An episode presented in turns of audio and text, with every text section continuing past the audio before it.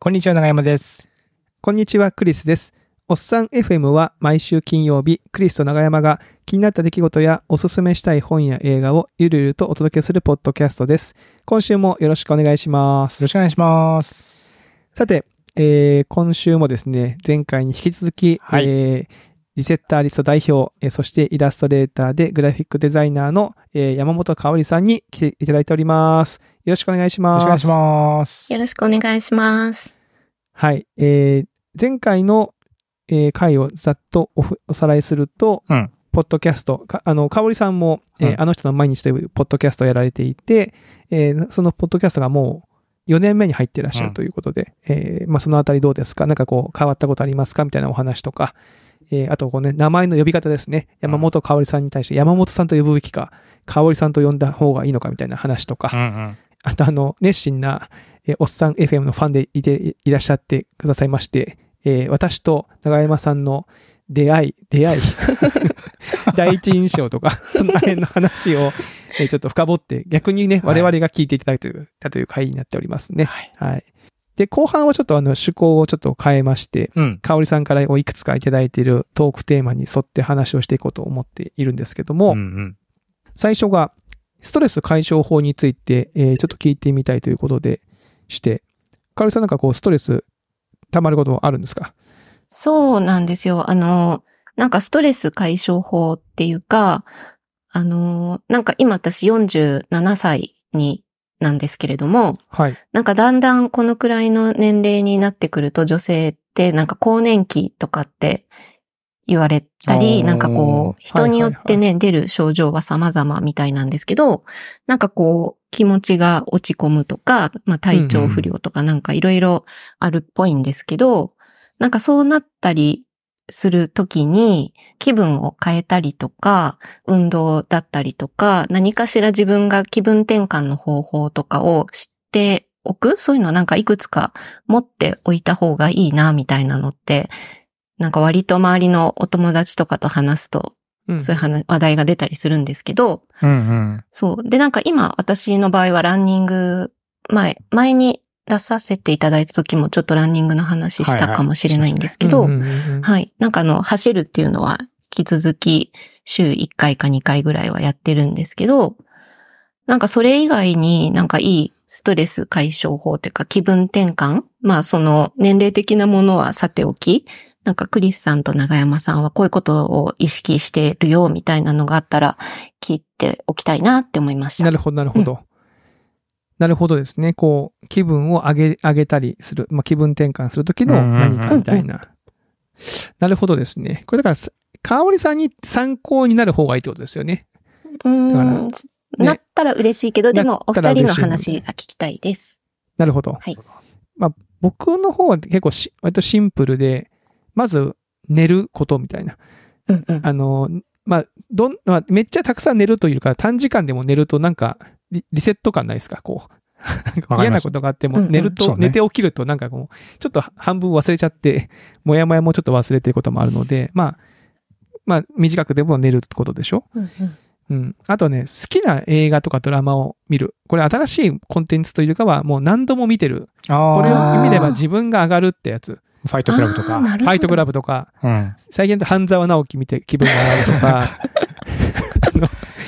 あか、自分の、じゃあ自分の中のマスターピースみたいなのをこう用意しておくってわけですね。そうそう、いくつかあるんですよね。好きなドラマ、漫画、えー映画あって、うん、半沢直樹。あと僕はあの、ヤクザ漫画のエンブレムテイク2っていう漫画があるんですけど、はいはい。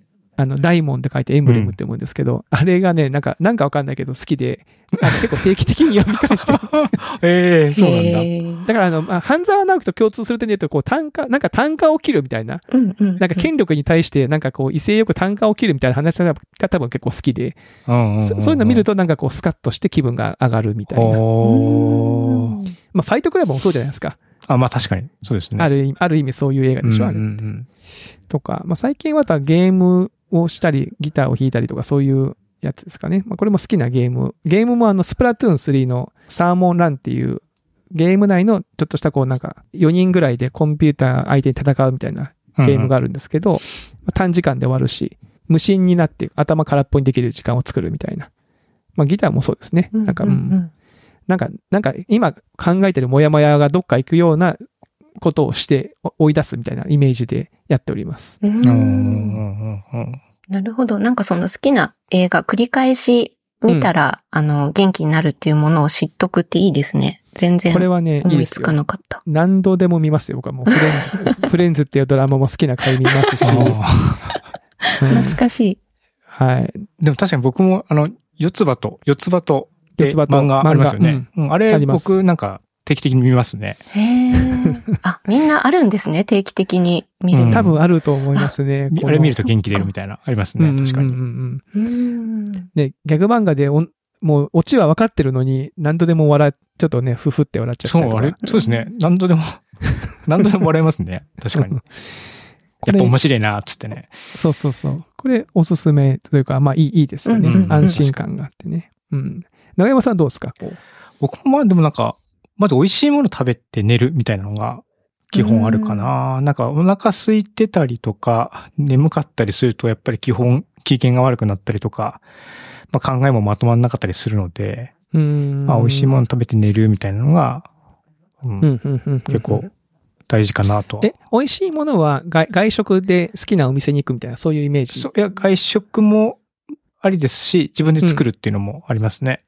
作るのもありなんだ。うーん。で最近はでも、最近はなんか妻の唐揚げがめっちゃ美味しくて、ええ。それをお願いするってことが多いかな。素敵ないいなね、素敵エピソー そうそうっすか。ド。うん。そうすると、やった唐揚げだってなるじゃないですか。なる、うん。なるなる。あーそれで元気出るとかね。はいはいはいはいはいはい。あとはまあ骨を折らない程度に自転車に乗るっていうのはいいです。まあ、マウンテンバイクは、その、おすすめは全くしませんけど、すごくエクストリームなスポーツなので、えっ、と、エクストリームなスポーツすると、すごくリフレッシュしますね。うんだから、まあ一般、うんもうちょっと一般的なだとス、ススノボとか、うんああいうのに近いのかな。なるほどでうんなね。んでちょっと横乗り系のスポーツで、うんまあ、うんある程度ちょっとスピードが出たりとか、カーブする、カーブ曲がるときにこうギュッてなったりとかする感じのスポーツは、結構まあそのスポーツをすること自体でリフレッシュするっていうのがあって、うんうんまあまあ自転車でもそういうことができる感じ。うん。うんランニングだとまあ、もその、そんなに速度とか出ないし、そのなんですかね、スリルとかそういう感じじゃないと思うんですけども、うんうん。マウンそのマウンテンバイクとかスノボみたいな感じのものは、ちょっとしたこうスリルみたいな部分もあってはいはいはい、それがまあ、こう、リフレッシュにつながるみたいなところは、まあちょっとあるのかなっていう感じですうね。うん。ん。あとは、昔はお酒を飲んでましたけど、まあお酒で解消するのもまあおすすめはしないなと、今では 思いますね。まあおすすお酒でも骨は折りますし、折ってましたもんね、実際えね。ーえ長山さん。よ、酔っ払ってってことですか？酔っ払って骨折りますし、折りますし、えー忘年忘年会に行った次の日になんか、小指の骨かなんか折ってましたね。そうですね。うん。なんかに何かにぶつけてなんね。なんかにぶつけてね。ぶつけたんですかね？うん。多分。面白い。うん折れちゃったりするので、し、まあまあね、依存、依存もしやすいので、うんうん。ううんん。これはまああんまりおすすめしないですね。で、おすすめなの、うんあとおすすめなのは SNS から距離を置くようにはしますね。なんか調子悪いなと思ったら。うん。なんかついついタイムライン見ちゃったりとかすると、うんうん意味ない時間を過ごしちゃったなっていうふうな、はい、なんていうかね、こうあー自責の念にうんとられる、とらわれるみたいなのもあるし、あとは SNS って基本的にみんなこう、きちんとなしたアウトプットとかを発表したりとかしてくるじゃないですか。うんうん。うんまあそれはそれで素晴らしいことなんだけど、そればっかり見てると逆にこう自分の置かれた立場と対比してしまって、なんか俺何もできてないけどみんなすごいことしてるな、なんだろうな俺は、みたいな感じになっちゃったりもすることもあったりするんで、うん。まあなんかそういうところからちょっとこう、一旦距離を置いたりとか、あまああとはちょっとすごく怒ってる人とかもいたりするじゃないですか、SNS。うん。最近多いです見てるね。うん怒ってる人。うんこういうことがあって、けしからんとか、ダメだとか、日本はダメだとか、他の国はダメだとか、いうふうな話とかになってると、うん。なんか辛いなって気持ちになってしまったりすることもあるんで、まあ一層 SNS から距離を置いて、まあさっき言ったように漫画見たりとか、本を読んだりとかっていうふうにするって感じですかね。ううん。なるほどね。うん。確かにね、SNS は、なんか、こう調子悪い時に見見すぎちゃうと、ちょっとより調子が悪くなることがね、結構ありますからね。うんうん。ちょっと気をつけないといけないですね。そうそううん距離感はね。うん上がる時もありますけど、うんもちろんもちろろん、そうそう。うんいい時はいいんですけどね。ん。うん、どうどうですか？かおりさん、なんかこう参考になるややつありましたか？あ、あります。なんかその、繰り返し、なんかこう、読み返せるものっていうのを、ちょっとうん私だったらなんだろうっていうのが、今、パッと思いつかないから、ちょっとそれ探してみようって。なんかつい、一回見た映画とかドラマをもう一回見るっていうのが私、あんまり得意じゃなくて、えーなんか、その時間があるなら新しいものを見たいとかってはいはいはいあーはいはい。思っちゃはって、なんか私、うちの夫とかはもう何回でも見るタイプ。ちなみに、どんな、どんなの何見てんだ？なんか、かね、わかんない。iPad で見てるから、私にはわからないけど、多分なんか、なんかセリフとか全部覚えちゃうみたいなぐらい いやーもうね、みーちゃんね、もうパルプフィクションとかめちゃめちゃ見まくって、セリフ覚えまし、まくりましたからうね。うんうんううん。なるほどね。でもなんかそうやって元気が出るものとかっていうのを知っとくとうん。いいですもんね。それがもうスイッチになるから。そうそそううそうう。そそう。だからなんか、ここのケーキが美味しいから食べると元気出るみたいなのと多分一緒ですようんうんうんね。うんううんんなるほど、けなるほど。ね食べ物だったらね、同じものを何回も食べたりとかすると思うんで、それと一緒うんうで、こう、うん。映画とかも、これがうまいんだなって言って食べるっていう感じで。そうなんだよな。で、なんかまあね、まあいい、いい時代なんで、本当そのネットフリックスとか、そのね、あの、レンタルビデオ店に行かなくても、手元の iPad になんなりでこうね、好きなやつ、すぐにこうんうんう、アクセスできるし、確かに。ね、飼育もすぐじゃないですか。ここの辺で、この辺のシーンが好きなんだよな、で見れるから、頭から見なくていいっていうのもね、ありますしうんうんうん、一回見たやつは。まあ、これおすすめですね。はい。ちょっと探してみます。ありがとうございます。はいありがとうございますよかったよかった。よかった。見つかった見つかった。はい。で、次のあのテーマが、苦手の克服みたいなあ話はい。ですか？これはなんか、苦手なものがある、カールさんが。うん。あの、苦手なものがあったけど克服したよっていう話あで、あはいはいはい、ははいい。で、あの、そう、お二人にもそういうエピソードがあったら聞きたいなって思ったんですけど、はいうんもともとその、ポッドキャストもね、話すのが、あの、そんな得意じゃないっていうところから始めたんですけど、なんとかこう、うん。自分で進行表を作ったり、自分が緊張して、頭の中が真っ白にならない準備をしたら話せるとか、うん。こうなんかこう自分が苦手に感じてるポイントを抑えればできるとかっていう方法があるんだなっていうのは話すことに関してはそうなんですけど、もう一個あの、私泳ぐのがすごい苦手な子供で、はいはいはいあの、水が怖くて、水恐怖症じゃないけど、小学校の低学年くらいの頃って、体育でこう、水泳の授業とかあると、もうお腹痛くなっちゃって、あの、保健室で寝てて、で、授業終わると、もうケロッとしてるみたいな感じで、水がすごい怖くて全然泳げなかったんですけど、ある時あの、転校したんですよね、5年生の時に。はいはいはい。あの、エリアとしては全然近い、隣の学区だったんですけど、そこがめちゃめちゃ水泳の強豪校で、全員、もう、全員50メーターでタイム取ってるみたいな。あその、で、なんか別、にそう水泳部とかじゃじゃなくてもってことですか？そうもう全員水泳部みたいな。ええああ、なるほど。ええそうそうそう、夏休みも毎日通うみたいな感じの小学校で、な、なので区とか市の大会でもバンバン優勝しちゃうみたいな学校だったんですよね。うん全然知らなくて、そんなの。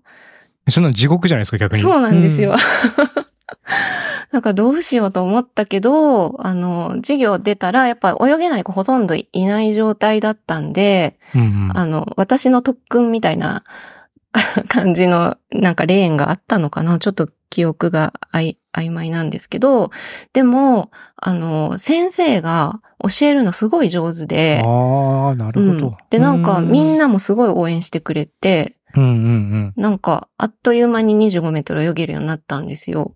なんかその、泳げた時のなんか、プールってそれまではもう、あの、最初壁をキックしたら、ちゃう途中で。足ついちゃうもんだって思ってたから、泳ぎ切って最初につくのが手だったんですよね、向こうの壁。25メータープールの。うんなんかその瞬間のことって今もすごい鮮明にうん。覚えてるんですけど、そう、なんかそこからもう泳ぐのがすごい楽しくなっちゃって、で、そこからスイミングとかも冬も通っって、中学はそのまま水泳部入ったんですけど。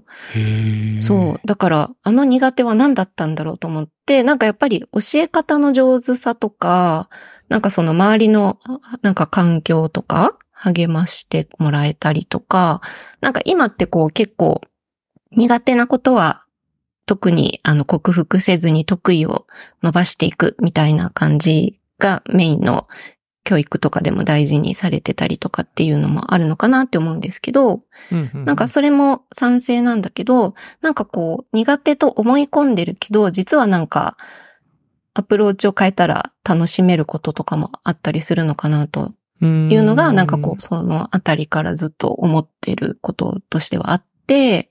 そうそう。だからなんか苦手な、だったけど、こういうきっかけで克服したよみたいなのとか、まあそんな、あの、泳ぐとかそこまでの話じゃないにしても、なんか思い当たることとか、なんかあったら聞いてみたいなって思って、はい。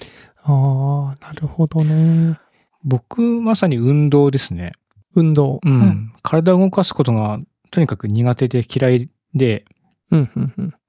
もう本当に今の今、今の今まで全然体を動かすのそんなに好きじゃなかった、ないインドア派だったんですけども、自転車始めて自転車に乗るようになって、じ自分体力欲しいなって思って、走っ、走ったりするようになって、そしたら走るのも楽しいなっていう風になってきて、今は毎朝ジム行ったりとか、まあちょっと今、骨の治療中なんで激しい運動はできないので、ジムに行ったりとか、まあ最近ようやく許可が出たのでジョギングもう一回再開したりとかっていう風にしてて、ここ数年が一番なんか運動してる人生でっていう風になりました。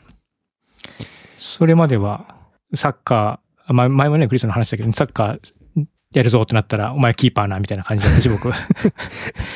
野球するって言ったらもう、お前ライトの後ろな、みたいな感じ。はいはい。ライトの後ろで、ライトで、ライトでもないんだ。うん。そうたライトでもない玉、玉拾い、玉拾いみたいな感じうんだったりとか、うん、そういう感じだったし、なんか、結構小さ子供の時とか、団体競技が多かったんですよね。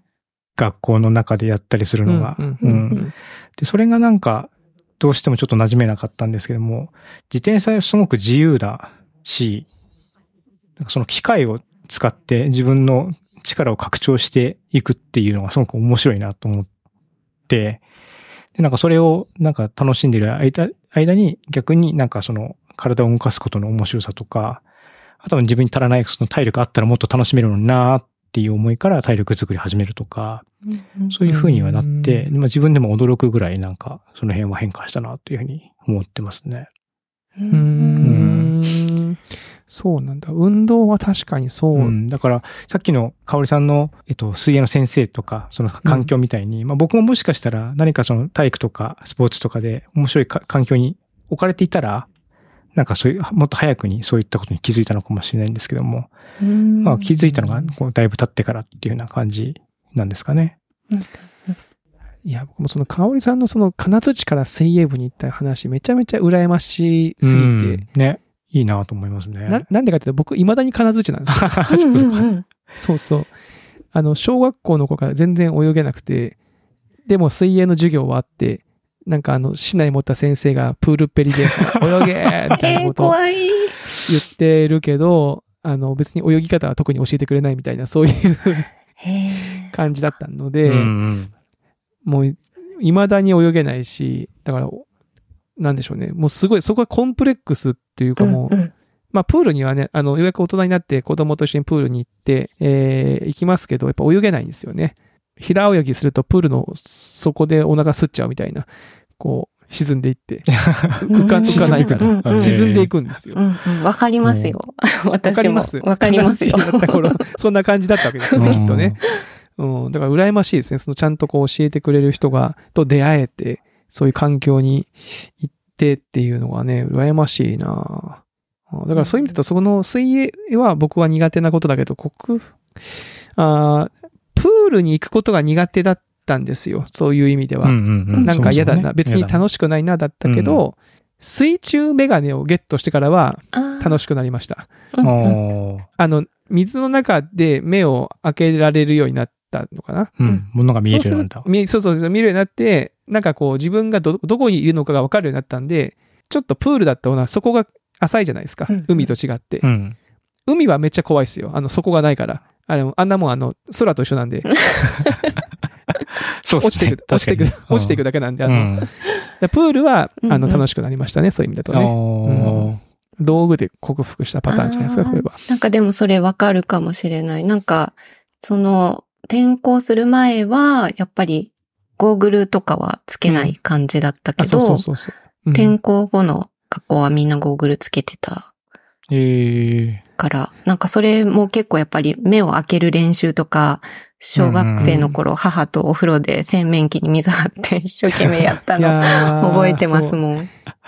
僕ね、あの、小学校の時になんか、なんだったかな？なんか、なんかの子供たちのイベントで、レジャー、レジャープールっていうのかな？あの、なんか50メートルのプールとかじゃなくて、こう、流れるプールとかいろんな、はは波がである、波があるところとかね。あるね。あるところとか、ああいうプールにい行かされたんですよ。うん。で、そこの時に、そのプールの上に、なんかこう、あの、歩く、ぷかぷか浮いてる、あの、板みたいなやつが置いてあるゾーンがあって、うんうん。で、なんかわかんないけど、その下をくぐろうみたいなみんなで、潜ってくぐろうってなったんですよね。うんで、でいやもう僕嫌だな、嫌だなと思ったけど、もうみんな行くから、行ったんだけど、その、こ、この辺だろうと思って上に行ったら、そのちょうどその、い板の下で上がろうとしてて、で、僕なんかその、その時はあの、なんだろう、さんあの、つけてないから、水中メガネを。うんうんもう僕のイメージでは、急にプールの上全体にこう、蓋が来たみたいな、なるほどなるほどうんうんうんもう本当怖かったんですよ、ね。あもうパニパニックになっちゃって。もうパニックになっちゃって、危なかったんですよ。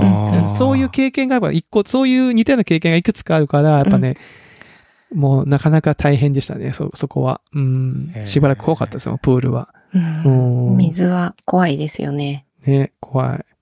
そうなんですよね。まあそんな、長山さん、運動か。運動もそうですね。うんうん運動もそう。で、なんかまあ、あと食べ物好き嫌い。僕好き嫌いをするのをやめようって、中学だっけかの時に急に思い立って、へえ、面白い。え、逆に好き嫌い結構あったんですか？その時そんなにはなかったんですけども、もうゼロにしようっていうふうに思って。ゼロにしよううん すごい。そうで、なんか嫌いだった、何が嫌いだったのかな？落花生とか？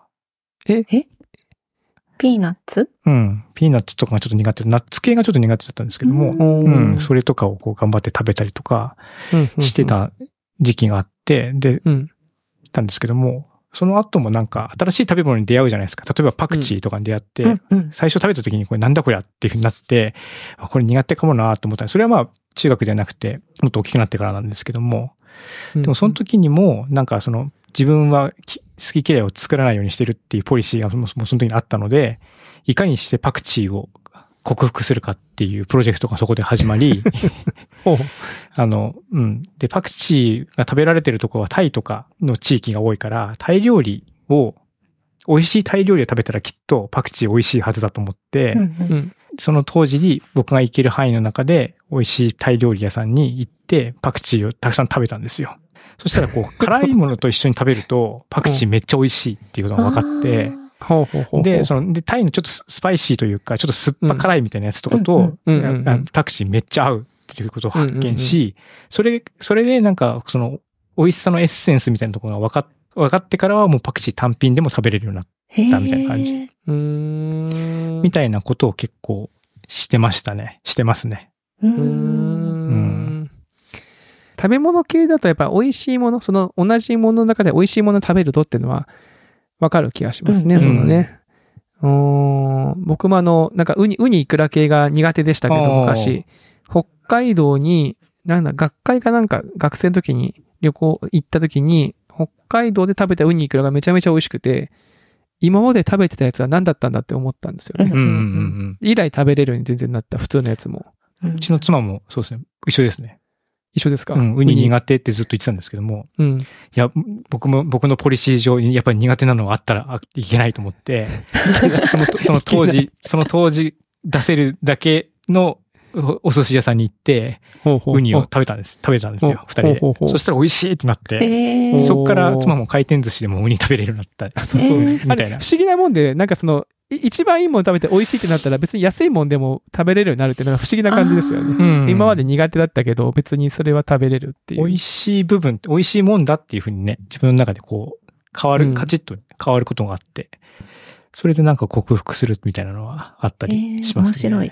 それは、でもなんか、あの、使えるアイディアっていうか、確かにあの、アプローチ方法だから、うん。うん。なんか出会ったらやってみたいです。だから多分、だからスポーツ、スポーツとかも僕苦手だったけど、なんかその、ね、いい環境、うん。かおりさんの言ってうんるその、いい先生とか、いいコーチとか、いい友達とかっていうふうに、なんか周りに揃っていたら、そこでなんかその辺がカチッとまた変わるってことはあったのかもしれないなとは、やっぱり思うんで。いや、それはね、今僕があの、子供に、あの、野球経験者でもないのに、学童野球を教えてる立場なんですよ、コーチで。うんうんそこだけはちょっと意識してますよね。その少なくとも楽しく、楽しく野球を続けたいって思えるように小学校を卒業してほしいと思って、それだけを考えてますね。うんうんうん。そうね。それがね、もし仮にね、嫌いになっちゃったらね、かわいそうですもんね。そうそう、うんそうなんですよ。うんなんか厳しいこと言われたりさ、なんかね、心ない言葉をかけられたりするチームもあったりするわけですよ、こう見てると。うんでもそうするとやっぱ続けようと思わないし、なんか嫌な気も、記憶だけが残るのもちょっとあれだなと思って、まあなるべくそこはっていう気持ちでやってますけどね。うんうん。え、カルさんなんか嫌いな食べ物とかああります？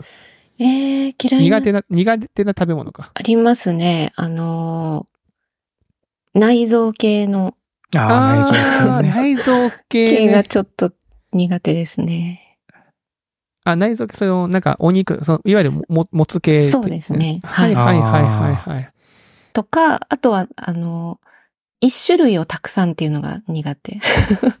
種類たくさん？どういう？あの、天天ぷら屋さんで天ぷらだけのコースっていうのはちょっと難しないとか。なんかこう、はあはあえっと、カニだけを食べるとか、あなんかお刺身だけをいっぱい食べるとかっていうのが苦手です。なんか特別なものがってわけじゃなくて。はいはいあ。はいはいはいいろんなもの食べたい。あ飽きちゃうというか、なんか食べ、食べるのが辛くなっちゃうってことそうですね。。そうそうそうそう。うんもうちょっと途中まで行くともういいかなっていう気も、もう美味しいとかわからなくなっちゃう。まあなんかわかる気がするな、それはな。え内臓系は、京都のやっさんっていうね、肉カップ、肉料理のお店行くと、ー、うん。あ変わりますか？世界が。これは肉かっていう感じになりますね。ああ、そう、だから、へーそれ、そういうのこそそうですよね。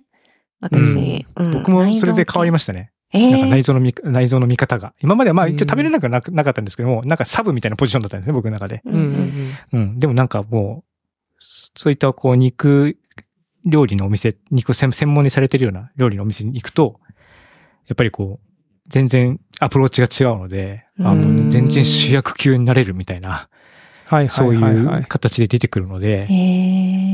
見方が変わって美味しさがまたこう増すっていうのはやっぱりありますよね。え、京都のお店ですか？京都のお店、そうですね、安さんとお店、まあ別に、いくつか京都もそういう肉割烹とか肉料理系あるし、多分まあ全然然他にもあの全国つつ裏裏肉専門でいろいろやられてるお店あると思うんですけども、うんうんそういうとこをこう攻めてみるのはいいかもしれないですね。ちょっと挑戦してみたい気持ちになりました。なるほどね。いやいやいやいや。で、あの、我々としてはですね、ちょっとあの、香織さんにま相談というか、まあ逆に、あの、聞いてみたいことがありまして、あの、こう、おっさん FM をやっていてですね、ゲストをこう月に1回呼ぶっていうことをやってるんですけど、あの別にそこを避けてるわけではないですけど、女性ゲストが香織さんしかいないっていう、実はね、200、これが257回目のエピソードですけども、うん。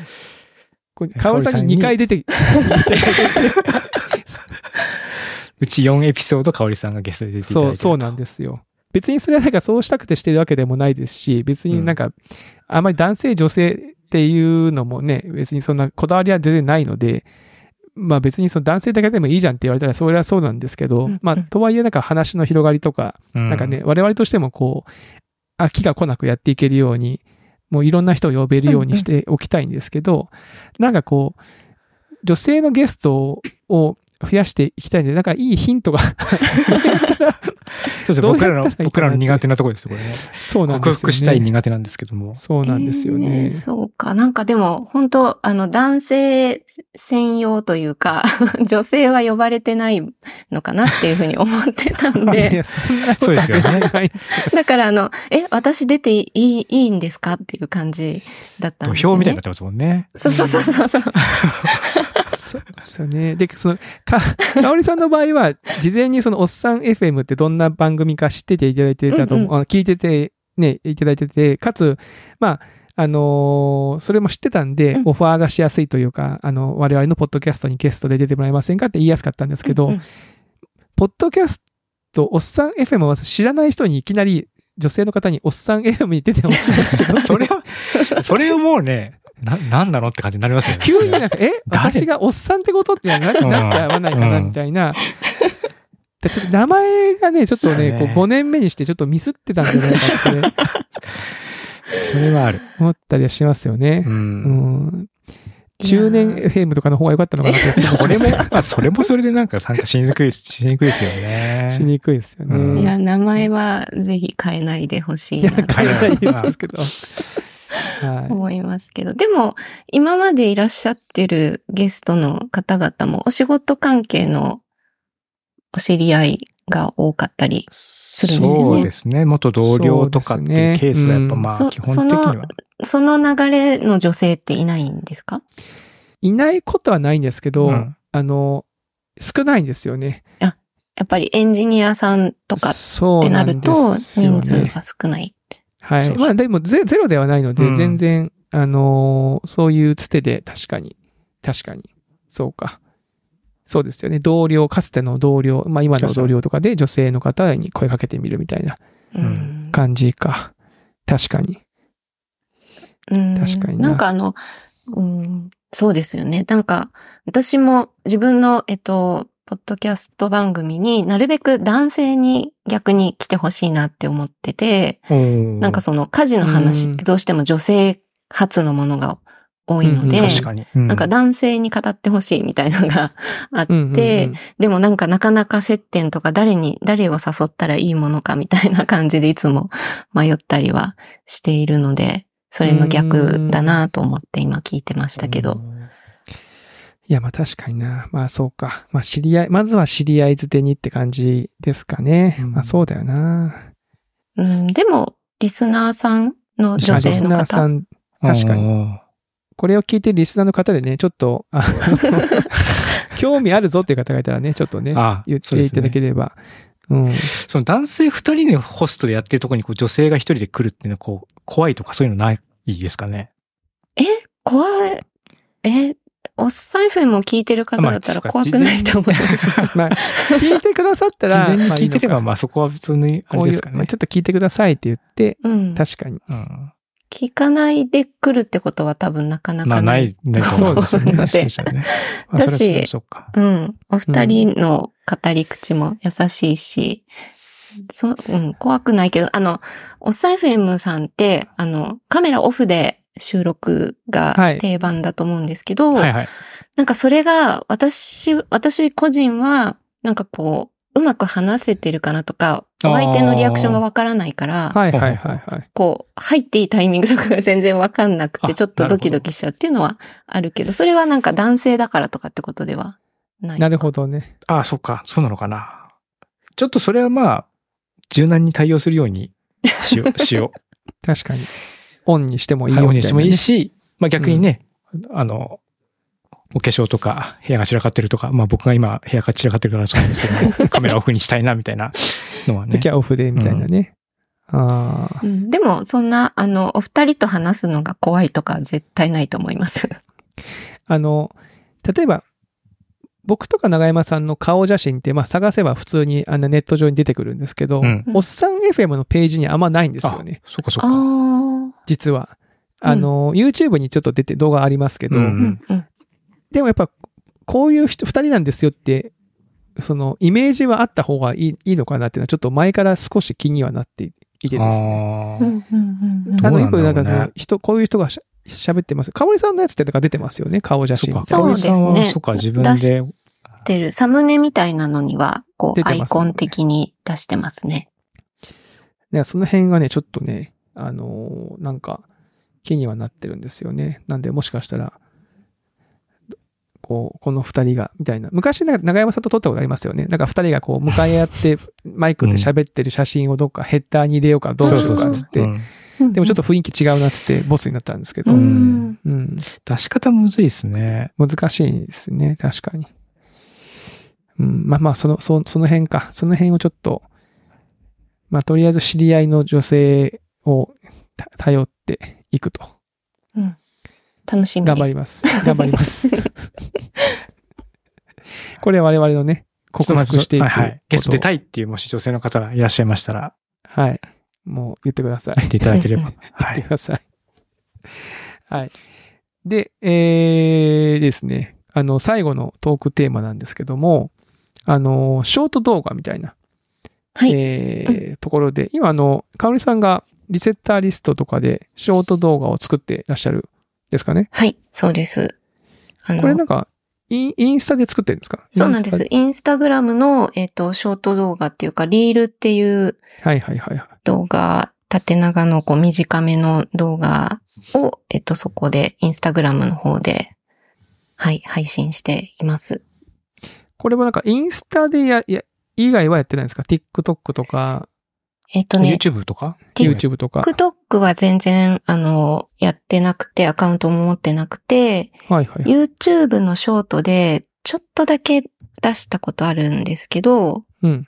なんとなく怖いなと思って、インスタに留まってます。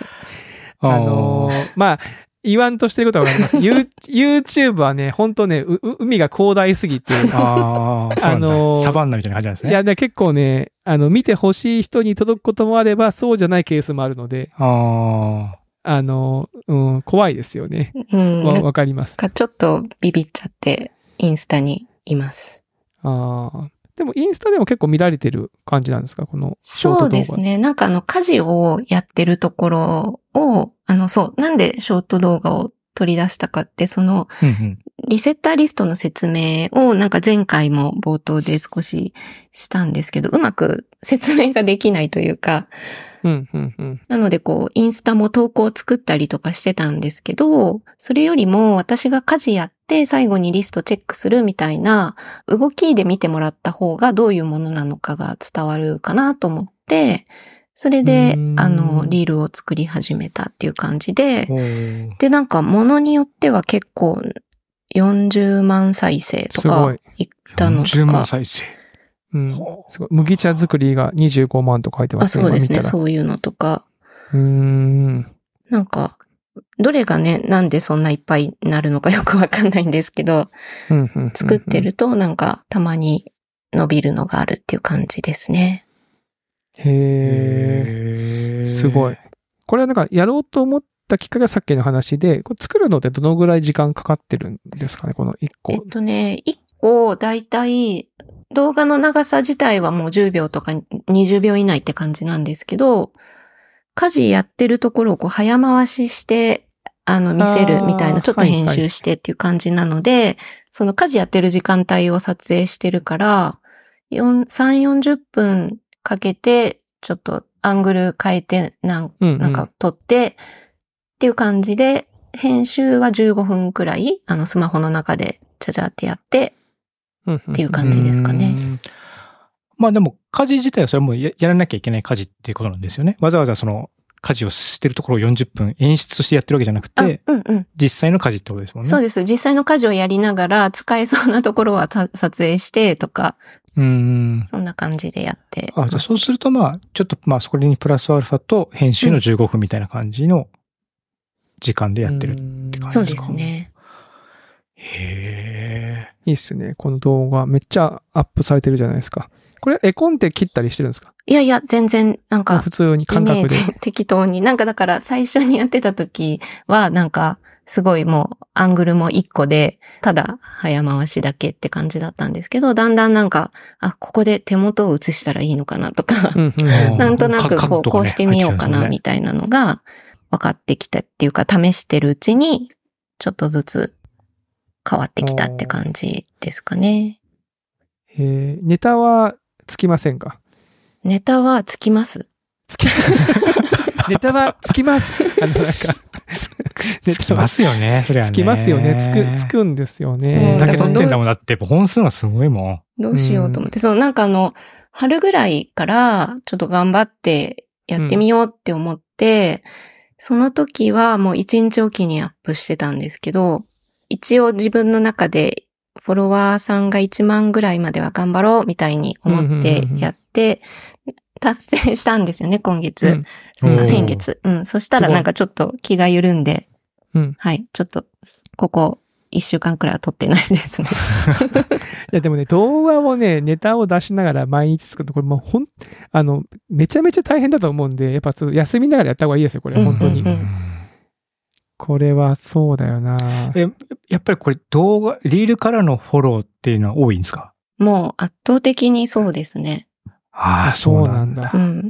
リールしか見られないっていう感じです、インスタは。そうなんだ。あ、そうなんですか。でも確かに僕かんないですけど、その私、私の。でも感覚で、感覚ですよね。比率、うん比率として考えたらそういうところですよね。うん。あへえ。ーなるおっさんほど、FM インね。スタグラムアカウントないね、そういえば。ないですね。作りますか？スレッズのアカウント。スレッズ？あ、もう、うん。インスタのね。そうですね。インスインスタ。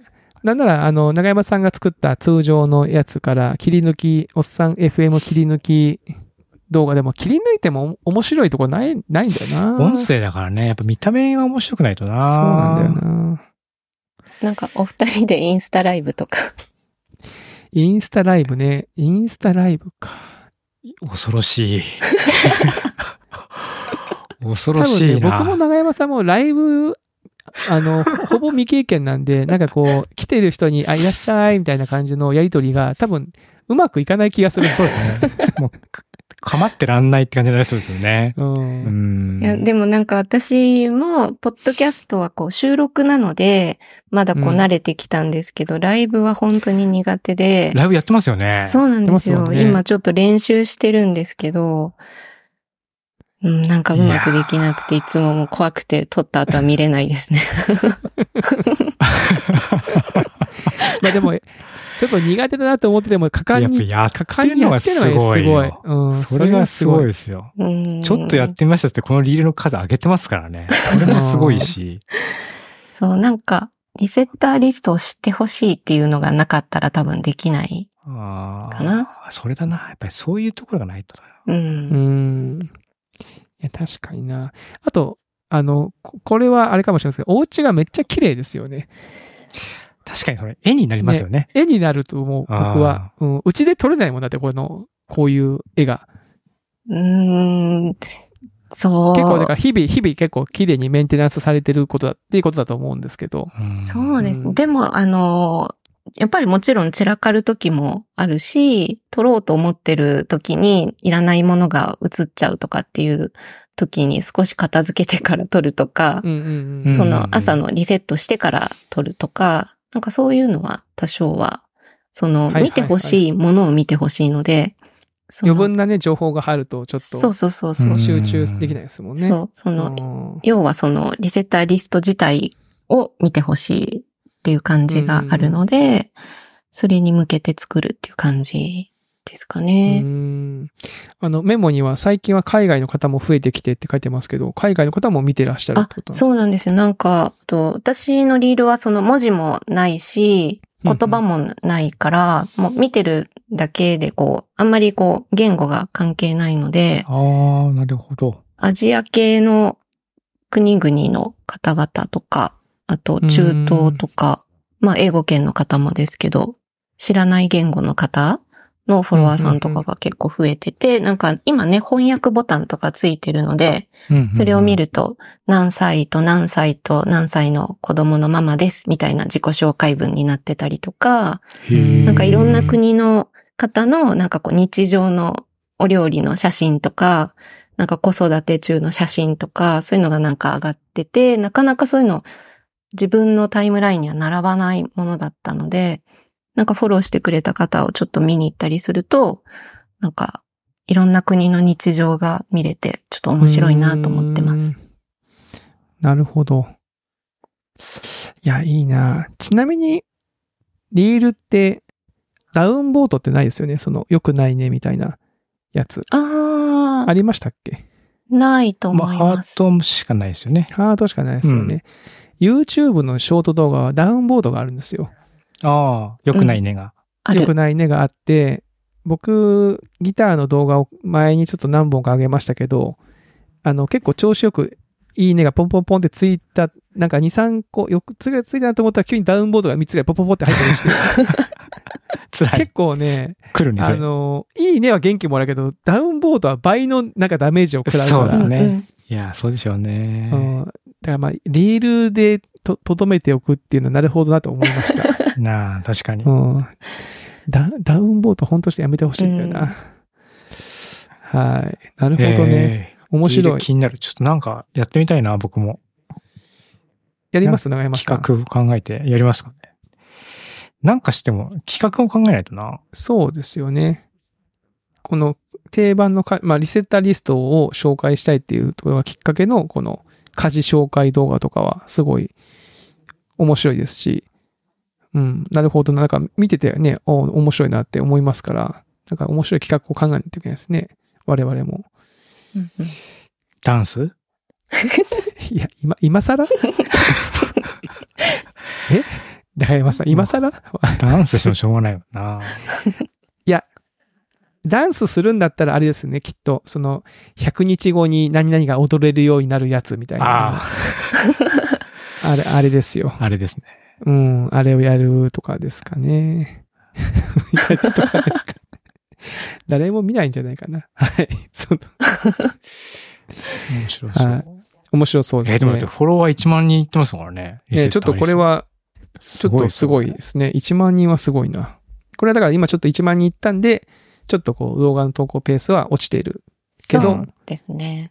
まあでも、あの、1万人集めるぞってことはそこからまあ情報発信だったり、うん。こう、フォロワーに対してなんかこう、ライブやったりっていうのはうん、続けていくために集めてるってことですもんね、あそうね。そうですね。で、やっぱりそれでリセッターリスト知って、あの、お問い合わせとか、講座に来てくださったりとか、うんうんこういうのがあったら私も暮らしがもうちょっと楽になると思って、とかって言ってきてくださる方がいるのでう、んうーん。なんか、家事って本当あの、正解もないし、それぞれでいいし、っていうのもちょっと伝えたいなと思って、なんかこれ、これが正解ですみたいな見せ方じゃなくて、私はこうやってるよみたいな話ができたらいいなと思ってやってますね。なるほど。やっぱそういう軸だな。うん軸、軸を作っていかないといけないですね。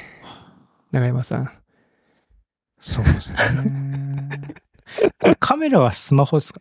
あ、そうです。全部スマホで。スマホなんですかこうんれ。スマホあ、。そうなんだ。iPhone で、なんか2000円ぐらいで買った三脚。いや、めちゃめちゃ綺麗に撮れてますね。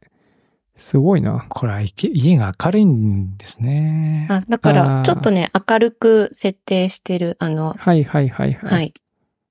画露出を画質はい露出を。はい。うーん。なるほど。なんか多分、これをいいカメラとかでやり始めると、私が多分編集が嫌になっちゃったりとか、その負荷をあんまり上げると続かないから、スマホだけでできてとか、なんか文字入れとかした方がいいのかなとか思ったけど、そうするとまた、わかる。あの、うん 時間かかってできなくなんっちゃうしと思って、も。う、はい、入れてないです。いや、それは僕は正解だと思いますよ。僕も自分の Vlog がついてるのは完全にそれですから。あうん、絶対にもうその、入れはじ、凝り始めると絶対続かなくなるなと思う。ーそうですね。いやー、なるほどね。いやでもこれちょっといいヒントをもらったんで、うんうんね、まあリールやるかどうかはちょっとあれですけど、ちょっとなんかショート動画とか新しいメディアも、なんかやってみる機会があったらやってみたいですね、長山さん。返事、返事がね、いや、今めっちゃ、めっちゃリール見てた。めっちゃ、ああ、なるほどなと思いながら。すごい、みんなで私の家を見ていておかしな気持ちです。いや、すごいなと思って。ちょっと研究しよ研究しましょう。う。うん。はい。と言ってたら、なんかあっという間に時間が来てしまいました。すいません。いやー、面白かったな面白かったですね。やっぱり、そうですよね。やっぱりちょっとこう普段と違う方向の話ができるなって思ったので、うん。ちょっとゲストの方の幅をやっぱり今後ひや 広げていきたいなっっていう気持ちにちょっと改めてやっぱなりました。うん。確かに、僕もなりました。かかおりさんなんか感想とかありますか？どうですか？いや、もうなんかあの、前回出た時、出させていただいた ?2 年時。のを、はいうん。はい、2年半前のを予習したんですよ。予習っていう復習。うんそうそう、復習か。で、今回に役立てようと思って、どんな感じだったかなと思って聞いたら、やっぱりすごい緊張してたんで、うん。そう、今回は、あの、ちょっとリラックスしてお話できたらいいなって思ってお、はい、それがね、割と今回できたかなって。思って、あはい、よかったです。ありがとうございました。また、あの、ゲストにね、あの、お呼びしたいと思いますので、はい。ぜひ、はい出ていただけると嬉しいです。はい、はいありがとうございました。ということで、はい、えーおっさん FM の、えー2023年9月のゲストは山本かおりさんでございました。ありがとうございました。はいありがとうございました。